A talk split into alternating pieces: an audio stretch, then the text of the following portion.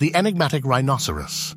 Hello, wild wanderers. It's Blaze Wildlife, your guide into the fascinating world of rhinoceroses. Today, we're diving straight into the facts, uncovering the mysteries of these incredible creatures. There are five main species of rhinoceros the white rhino, the black rhino, the Indian rhino, the Javan rhino, and the Sumatran rhino.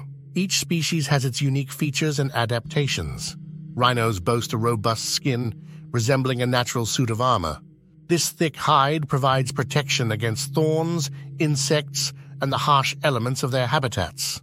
One of the most distinctive features of rhinos is their horns.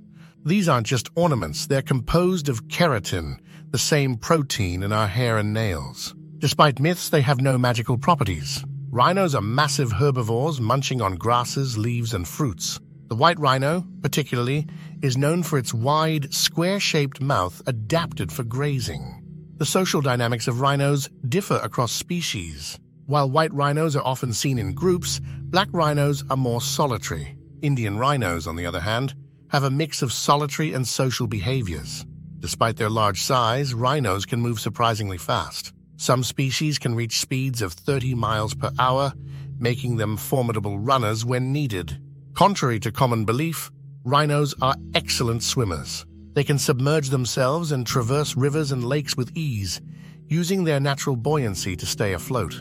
Throughout history, rhinos have held significant roles in various cultures. From ancient symbolism to contemporary conservation efforts, they remain woven into the fabric of human existence. Rhinos face severe threats, including poaching for their horns and habitat loss. Conservationists worldwide are working tirelessly to protect these majestic creatures and ensure their survival. And that concludes our quick dive into the incredible world of rhinoceroses. Stay tuned for more fascinating episodes and remember, sharing knowledge is the first step towards conservation.